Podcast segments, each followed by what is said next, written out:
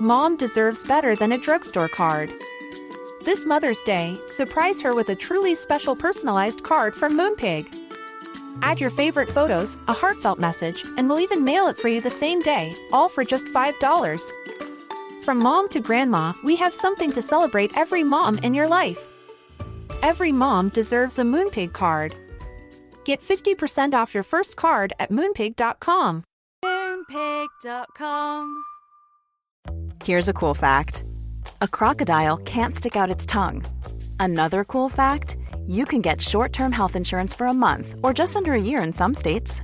United Healthcare short term insurance plans are designed for people who are between jobs, coming off their parents' plan, or turning a side hustle into a full time gig.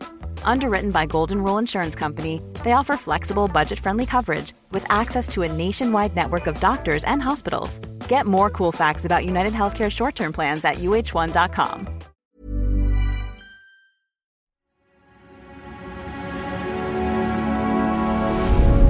Tortoise.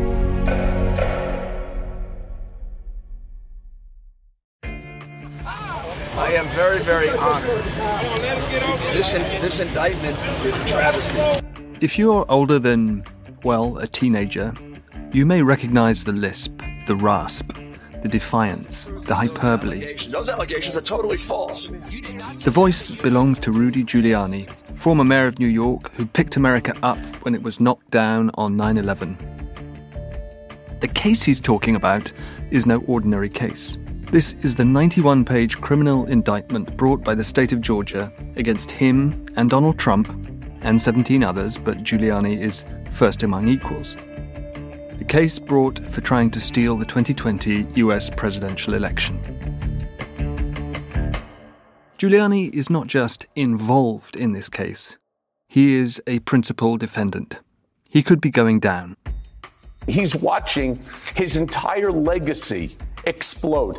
And if any one of them ends up turning, it's destruction for the rest. At the peak of his political power, Rudy Giuliani looked like a shoe in for the presidency himself. At the peak of his earning power, he could pocket $200,000 for a half hour speech as America's mayor. And he did. He made $20 million a year for his first five years after leaving public office. He bought houses in the Hamptons and Florida.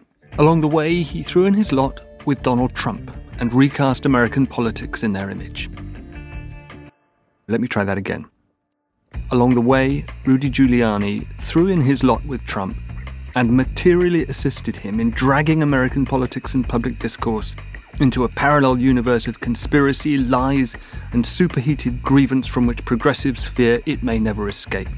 They have goaded each other, lied for each other, scratched each other's backs, and tumbled like drunken linebackers into two impeachments and four sprawling prosecutions that look set to dominate the next election. Yeah, that's more like it. Oh, and a bit earlier, Rudy Giuliani was knighted by the Queen. Trump is now odds on favourite to be the Republican presidential nominee again. So Rudy is broke, disgraced, a laughing stock. All the, oh my goodness, all the networks. Wow. All the networks. We have to forget about the law. Judges don't count. Yes, he's the one whose hair dye ran in his last desperate press conference before the 2020 election was called for Biden. He's being sued for defamation by two black election workers he accused, without a shred of evidence, of selling drugs. Back in the day, he cheated on all three of his wives, and now he's being sued by two much younger women for sexual assault. Rudy Giuliani is 79. He says he doesn't care about his legacy because he'll be dead. No one believes him. So, what will it be? The prosecutor who took down the mob, the mayor who cleaned up New York, the hero of 9 11, Trump's template and enabler? A serial alleged molester? Or something else? The answer depends on one more question. It's a question which has a parlour game quality to it, but it's more consequential than that. And the question is this Does Giuliani have the goods on Trump? Does he have compromising information on the 45th President of the United States that only he can know and that could now change the course of history. He's boasted that he does. I've seen things written like, he's going to throw me under the bus. Right. When they say that, I say, he isn't, but I have insurance. But if so, will he use it? Will Giuliani flip and do a deal with prosecutors so he can retire in peace? Or will he die in jail for the Don? I'm Giles Whittell, and this is Trump and Rudy from Tortoise.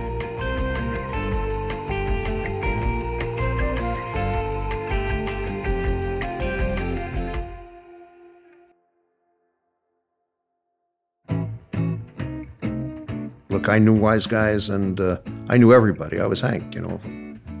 Um, that's why you're here, I guess. The time that Rudy Giuliani came into power and the time that Donald Trump was creating his this Trump persona, you could not, in operating any of those worlds, not not be involved or have knowledge of something that guys, we call the people with bent noses, that wise guys were involved with. It was just the way it was. Later, we found out he'd made a few mistakes, like he indicted the wrong guy to be the head of the Genovese crime family. He indicted a guy named Fat Tony Salerno, this cigar chewing guy from East Harlem, who was a high ranking figure in the crime family, but what everybody learned later was that there was this other guy down in Greenwich Village named Vincent Gigante who used to walk the streets in his pajamas pretending to be crazy. And Vincent Gigante was the real head of the family, as everybody admitted later. So the charge against Tony Salerno wasn't even accurate, but it didn't stop him from being convicted and dying in prison. So there was, you know, some things that's kind of typical Giuliani. That's Tom Robbins, a legendary New York reporter who's covered most of Giuliani's career. And before him, the political consultant Hank Scheinkopf. Talking to them about Trump and Giuliani, two things stick in the mind. One is they came from a world that sounded a lot like Goodfellas. And the other is there's a reason a lot of these people think Giuliani won't go to jail for Trump. Rudy Giuliani knows exactly what the prosecutors are up to in his case because he practically wrote the book on it. The disgraced version of Giuliani is being charged with one of the gravest crimes in the history of the American Republic. He's being charged under RICO, the Racketeer Influenced and Corrupt Practices Act. Which is poetic, because 45 years ago, the righteous version of Giuliani used the same law to etch his name in New York history. He used it to take down the mob. The Gambinos, the Lucchese's, the Genoveses, and the Colombos all in one go. My name is Daniel Richman. I'm a professor of law at Columbia Law School. Uh, way back, I was an assistant United States attorney in the Southern District of New York, hired by Giuliani. I started in 1987. He left in 1989, but I stayed. And I've been in New York watching his rise and not so much rise.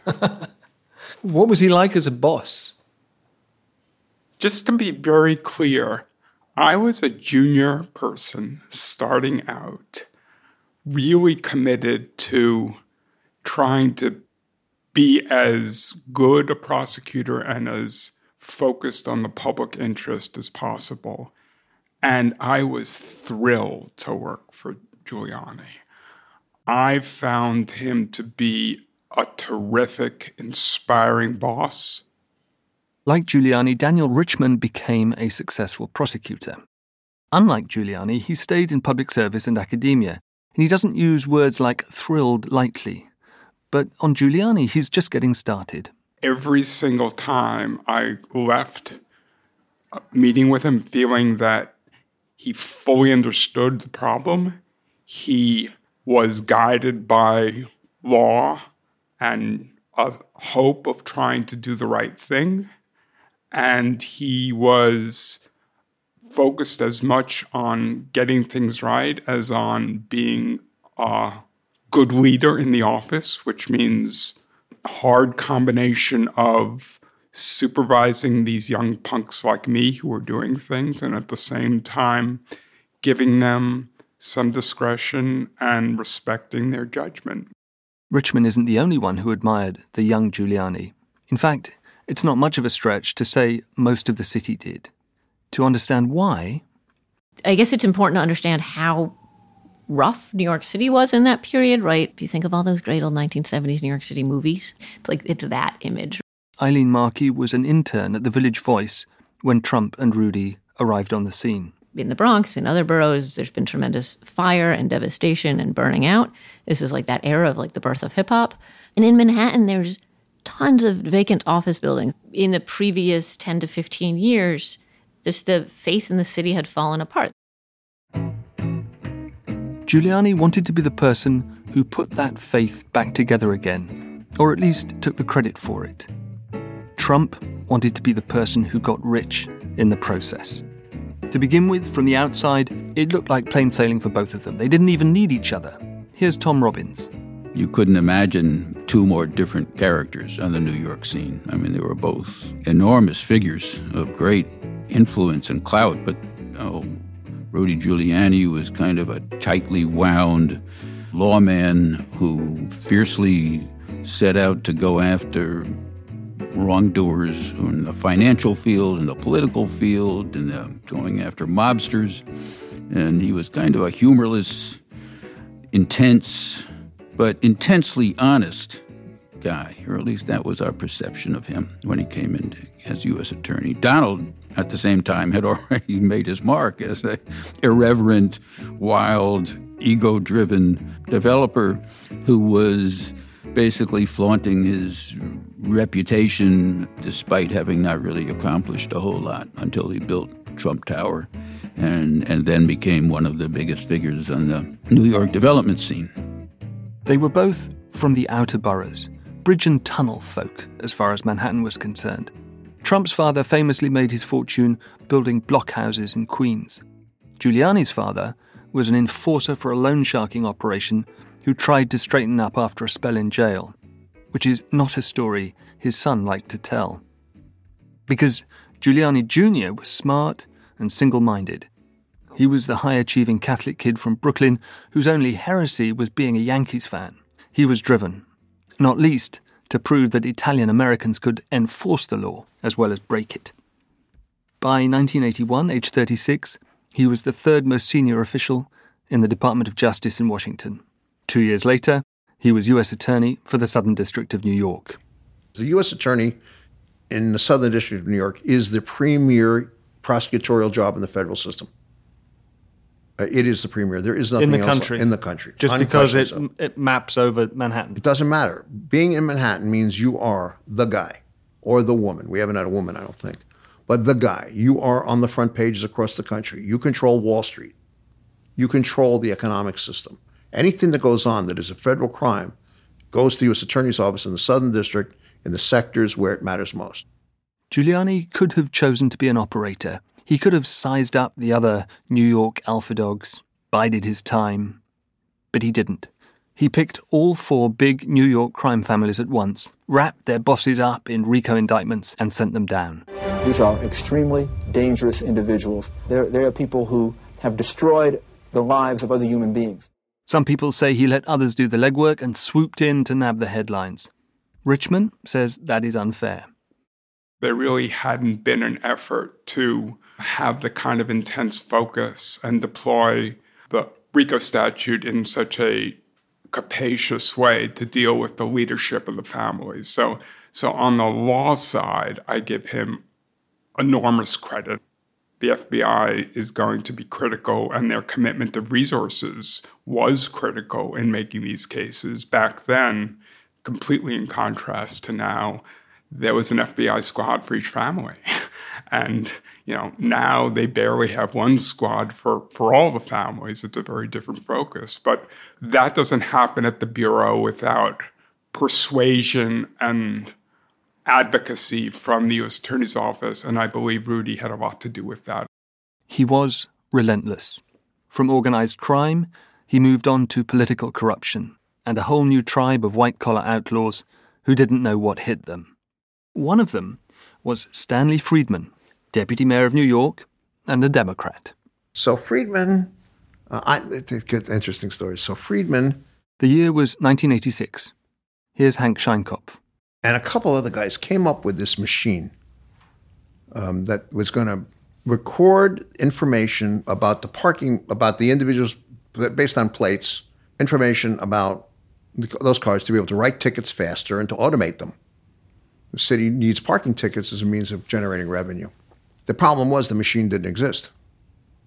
So he was in business with a guy named Donald Manes, who was the boss in Queens, who I also knew and did business with from time to time.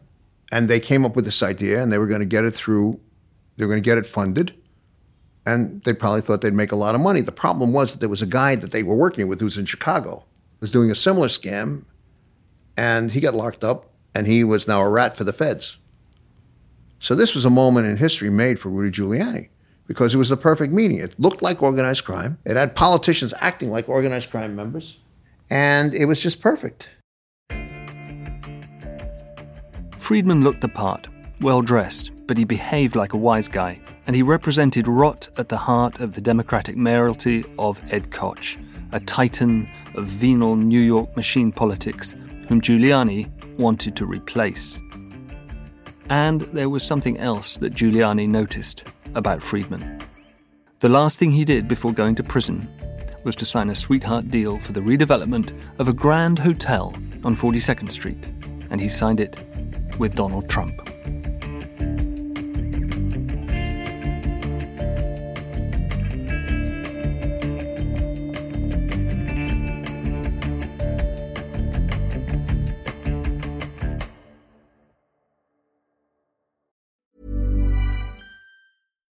One size fits all seemed like a good idea for clothes Nice dress. Uh, it's a it's a t-shirt. until you tried it on. Same goes for your healthcare.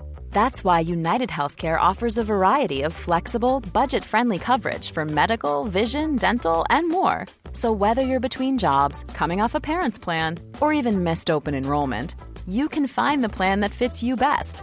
Find out more about United Healthcare coverage at uh1.com. That's uh1.com. It's that time of the year. Your vacation is coming up. You can already hear the beach waves, feel the warm breeze, relax, and think about work. You really, really want it all to work out while you're away. Monday.com gives you and the team that peace of mind. When all work is on one platform and everyone's in sync, things just flow wherever you are. Tap the banner to go to Monday.com. There's never been a faster or easier way to start your weight loss journey than with PlushCare. PlushCare accepts most insurance plans and gives you online access to board-certified physicians who can prescribe FDA-approved weight loss medications like Wegovy and Zepbound for those who qualify. Take charge of your health and speak with a board-certified physician about a weight loss plan that's right for you. Get started today at plushcare.com slash weight loss. That's plushcare.com slash weight loss. plushcare.com slash weight loss.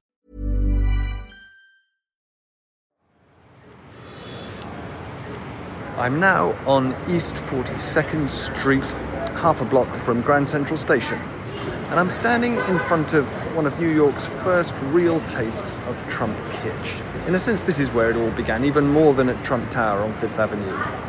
Trump kitsch is, putting it politely, some might call it Trump vandalism, but this was also one of the city's first good glimpses of the Trump MO, which was to buy cheap, take the city for all you can in tax breaks, and sell dear. Or at least offload long term liabilities as fast as possible to someone who can afford them. The building opposite me was once the Commodore, a venerable old railway hotel, and the young Trump pounced as it was going out of business in the mid 1970s. His lawyer and fixer at the time was Roy Cohn, who was also lawyer to Fat Tony Salerno, among other mobsters. Cohn and Deputy Mayor Stan Friedman agreed a sweetheart deal involving nearly 60 million in tax abatements. And then Trump's engineers went to work, cladding the old Commodore in glass. And the result is like a giant, dirty gold armchair. It's now the Hyatt Grand Central, mercifully close to being shut down and re redeveloped. But not long after it opened, Rudy Giuliani sent Stanley Friedman to jail for corruption, and he noted in court that the Commodore deal was one of Friedman's last ones as deputy mayor before he left public office to work for Roy Cohn. The young Trump looked on, accused of nothing, cleaning up. And it's really a gravy train to get in on. It's really a gravy train of government money to subsidize real estate development. subsidize business development. And Trump is very good at having his hand out, right? So all of that wealth that he eventually acquires and loses and acquires and loses in the course of the 80s and 90s starts with government subsidy. Trump is a quick study, and Giuliani is too. It turns out he's not quite as upright as his admirers hoped, or as the people on the gravy train may have feared. One of my concerns when he was elected mayor was that somebody who had this hardcore sense of right and wrong that he seemed to have when I saw him in action would not be as ready as perhaps need be to make the kind of sleazy deals that, that make New York work mm-hmm. or that have so far made New York function, if not work. I was quickly shown to be wrong on that front. We're getting a little ahead of ourselves here. Giuliani isn't mayor yet, but in any case, Daniel Richman need not have been concerned. Case in point, Trump Tower. We're standing in the huge pink marble atrium of Trump Tower on Fifth Avenue and 57th Street. This is where Trump still has an apartment. This is where he announced his run for the presidency, gliding down the escalator next to us. And this is where, a few years on, there's a huge fake presidential crest on the wall, three or four feet wide, with tourists lining up to have their pictures taken in front of it, and a dozen stars and stripes next to it on the wall, and facing it a gift shop where you can buy red baseball caps with USA on them and blue baseball caps with the, world, the word Trump in gold on them. Oddly, not any MAGA caps at this particular point. But having built this tower in the early 80s, Trump had to sell it, and thereby hangs a tale. There was a guy who was a mob tied accountant who had gotten jammed up, as we say, and he was facing his own charges.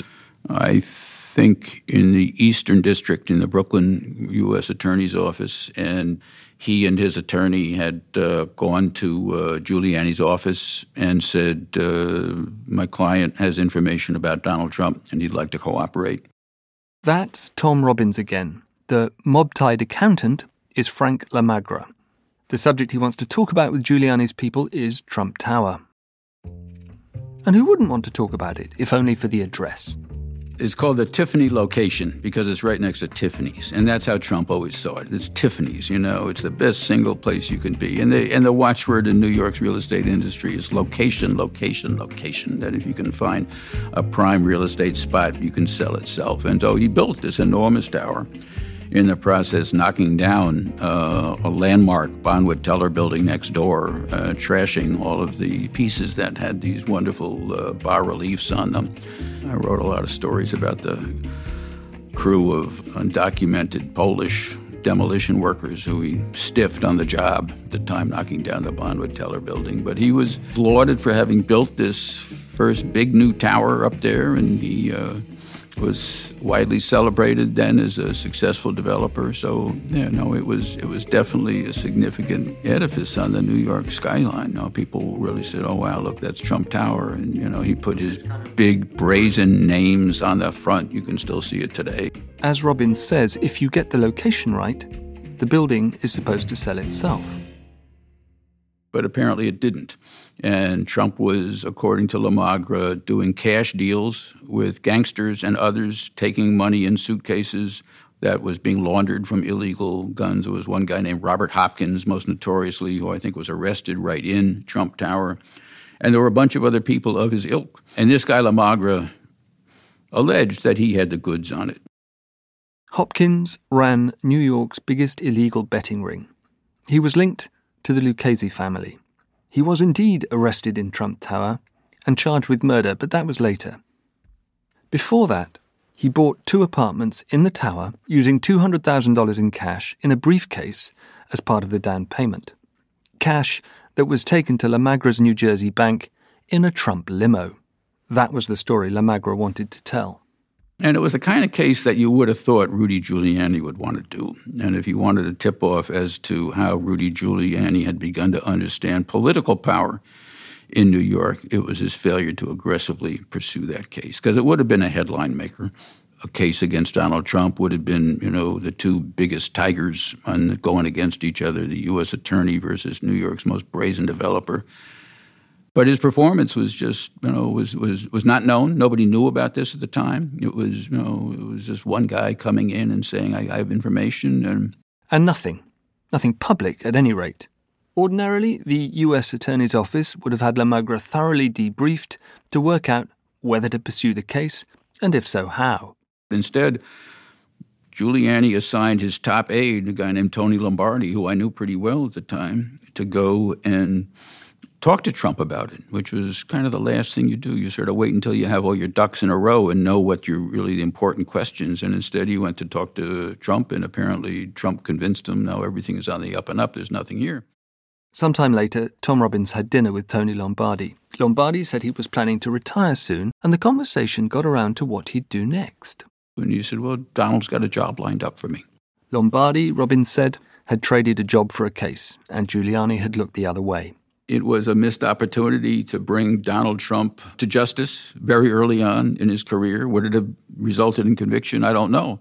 But we'll never know because Rudy Giuliani never pursued the case. It never even had a number. The Commodore was now the Hyatt. Trump Tower was the apotheosis of 80s gangster baroque. The actual gangsters were in jail, Seinfeld was in development. New York was back, baby, after a fashion. There was a Manhattan party scene with Trump in the middle of it. Hope was in the air, Robbins says. Hope that new money flowing into the city might be used at last to revive neighborhoods abandoned since the 70s. There was intense poverty in the outer boroughs and parts of Manhattan at the same time. So it was always a tale of two cities, but they had begun to turn the corner, really, by the time Rudy showed up. Fast forward to the early 90s, and the only frustration, the only irritant in Rudy Giuliani's life is that he isn't mayor. David Dinkins is. Dinkins is an ex Marine, a successful lawyer, a lifelong Democrat, and the first African American to lead New York. Losing to Dinkins in the 1989 mayoral race was, for Giuliani, a deep personal humiliation. He'd constructed the persona of a fearless crime fighter who speaks for the outer boroughs, not just the elite. It felt authentic to him and to many others. But it didn't work. Next time, he'd do whatever it took. Mayor doesn't know why the morale of the New York City Police Department is so low. He blames it on me. He blames it on you.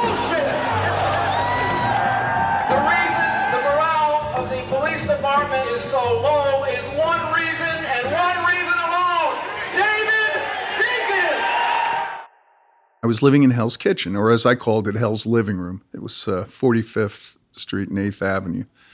And every day I'd be solicited by the same the same hookers and pimps and winos and drug addicts and beggars, frankly. And it got tiresome because, you know, it was, it was I took the same route to work every day. In 1992, Ken Frydman quit his job in a consulting firm and went to work for Giuliani. My partners and I decided, I, I went to them and said, listen, I got to, in effect, give back. Giuliani's running for mayor. He's the guy who's going to clean it up, make it safe. I want to do my part. Frydman was hired as Giuliani's spokesman for his second mayoral campaign. Crime and policing became its defining issue. The Dinkins administration had taken steps to reform the New York Police Department, and those reforms were deeply unpopular with its rank and file. Here's C. Virginia Fields, a city councilor at the time. David Dinkins had done some very progressive things in establishing the community, uh, the Civil Complaint Review Board, holding police officers accountable. He had appointed the black police commissioner, and they were very out of step, the police, with what he had done, and they supported Rudolph Giuliani. So here now you got this rally at City Hall. And it grew and it grew. And they were jumping up on cars. They were intimidating uh, people who did go into City Hall. The police officers were not in uniform, but they're clearly defined as the police against David Dinkins and for Rudolph Giuliani. Giuliani was invited, and Frydman went too. When we arrived through City Hall Park into City Hall Plaza, he was greeted by 10,000 cops screaming, Rudy. And as I told the New York Times subsequently, it was it was a home run. Now I've co- I've grown to regret that interpretation, although at the time I thought this is there are ten thousand people screaming Rudy Giuliani's name. That's great. Okay, and Rudy then was ushered to the riser through a sea of off-duty cops screaming his name. A sea parted actually. It was it's a remarkable scene. And had he not yelled bullshit and not screamed, but rather addressed them in a in a calm, professional manner, that history would have been probably different. Although when we got back to the office and we put on turned on the television, there were some drunken people in the crowd, some holding racist signs, some screaming racist epithets. And, and to this day, I say that I didn't hear or see any of that. And neither, I don't think, did he, because I was with him the whole time. Which is not to say they weren't there, but the, the majority of the crowd was just angry.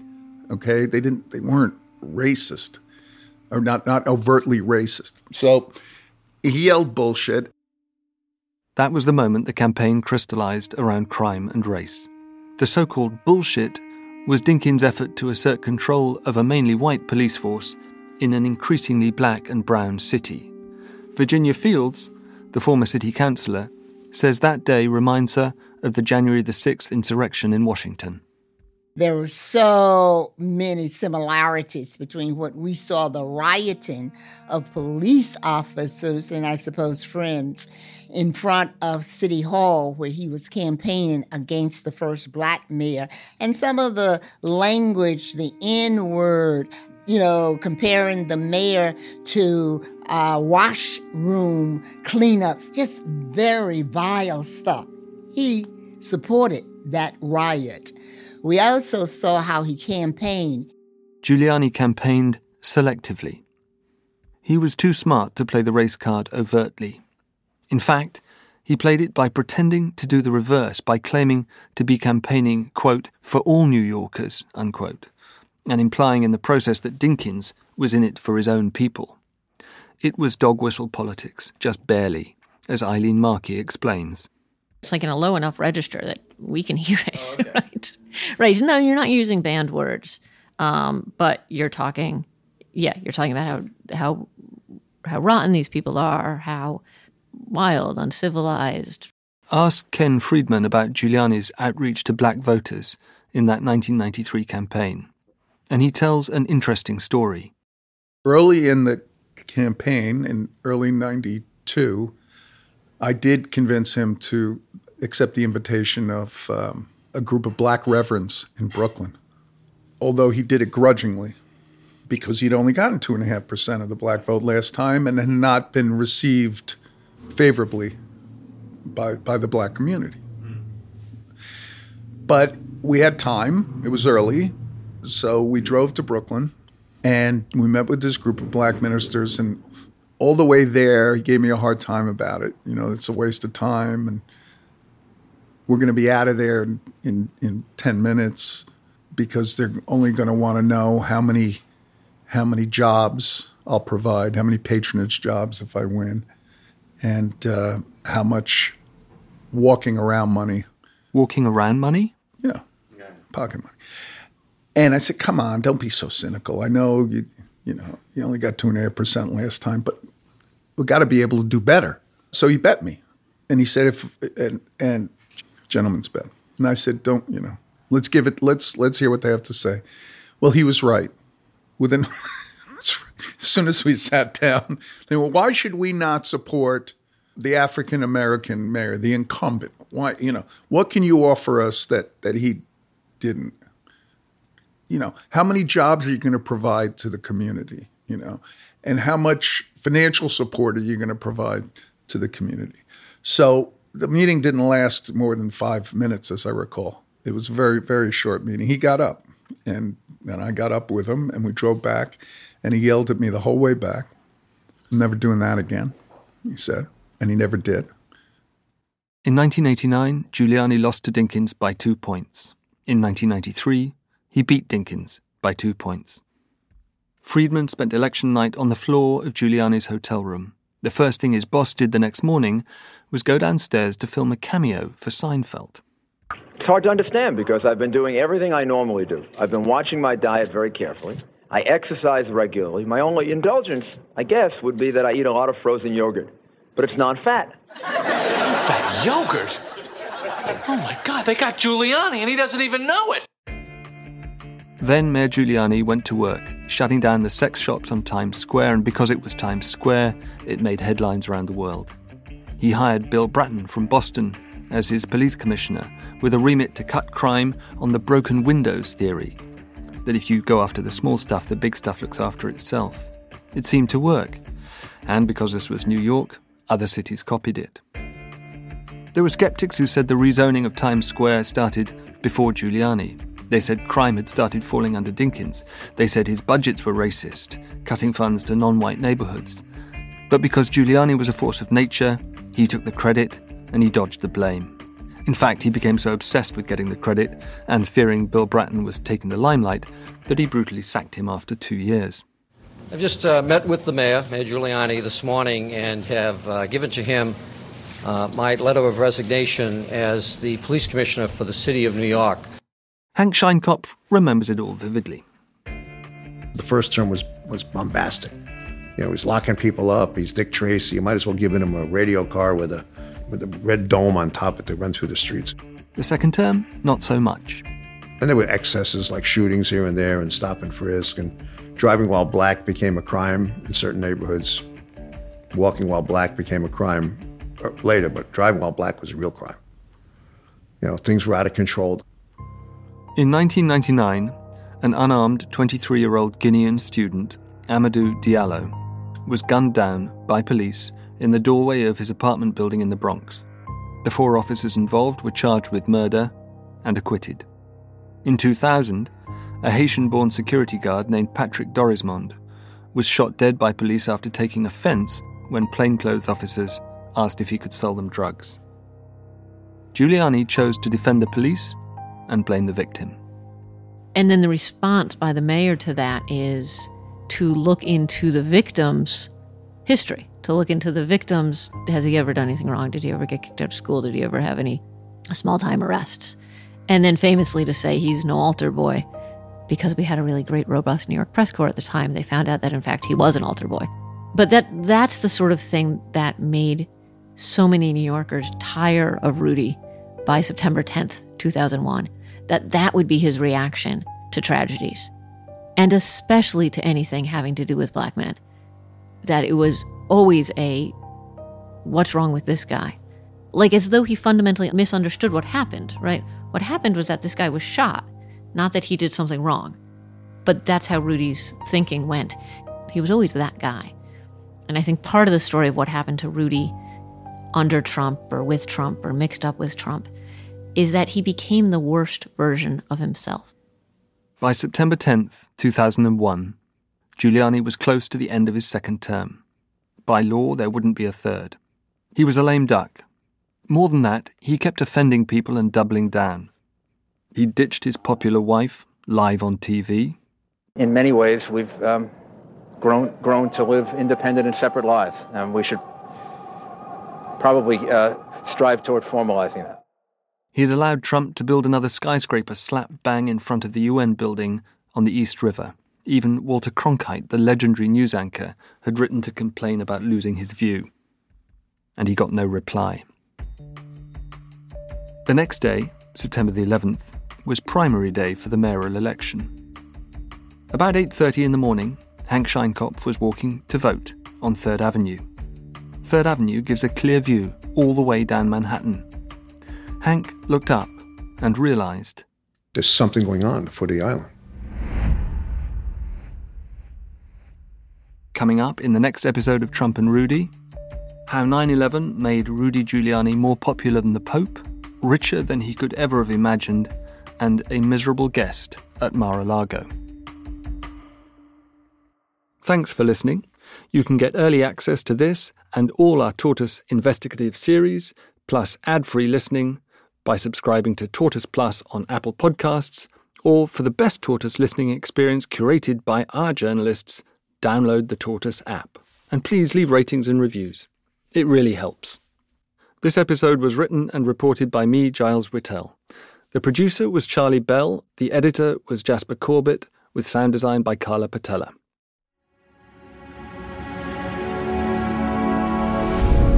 Tortoise.